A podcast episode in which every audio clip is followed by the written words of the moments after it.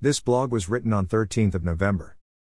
Be grateful for the people in life who add real value to your existence. People come and go in life.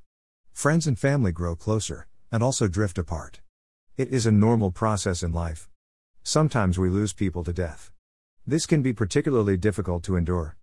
A loss is a loss, whatever form it comes in. I've been told that time heals all when it comes to grief.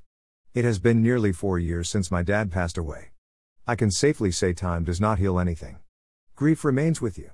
The form of the grief shifts, but is ever present. Today, November 13, 2021, I have visited Rosedale Head in North Yorkshire, the place where we scattered my dad's ashes. It is a three mile walk to his resting place. This was a very emotional experience for me. It was very sad to feel his loss and absence, but it was also an opportunity to remember the good of his life.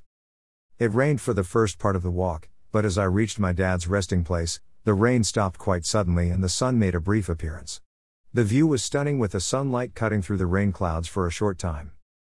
The area was very quiet, it was early on a Saturday morning. I'd intended just to go, say hello, and remember him.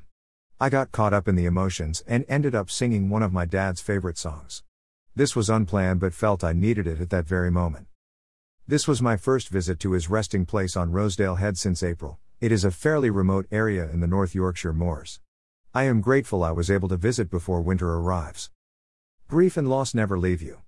The grief changes in form, but there is always a gap when a loved one leaves our world. I love you, Dad.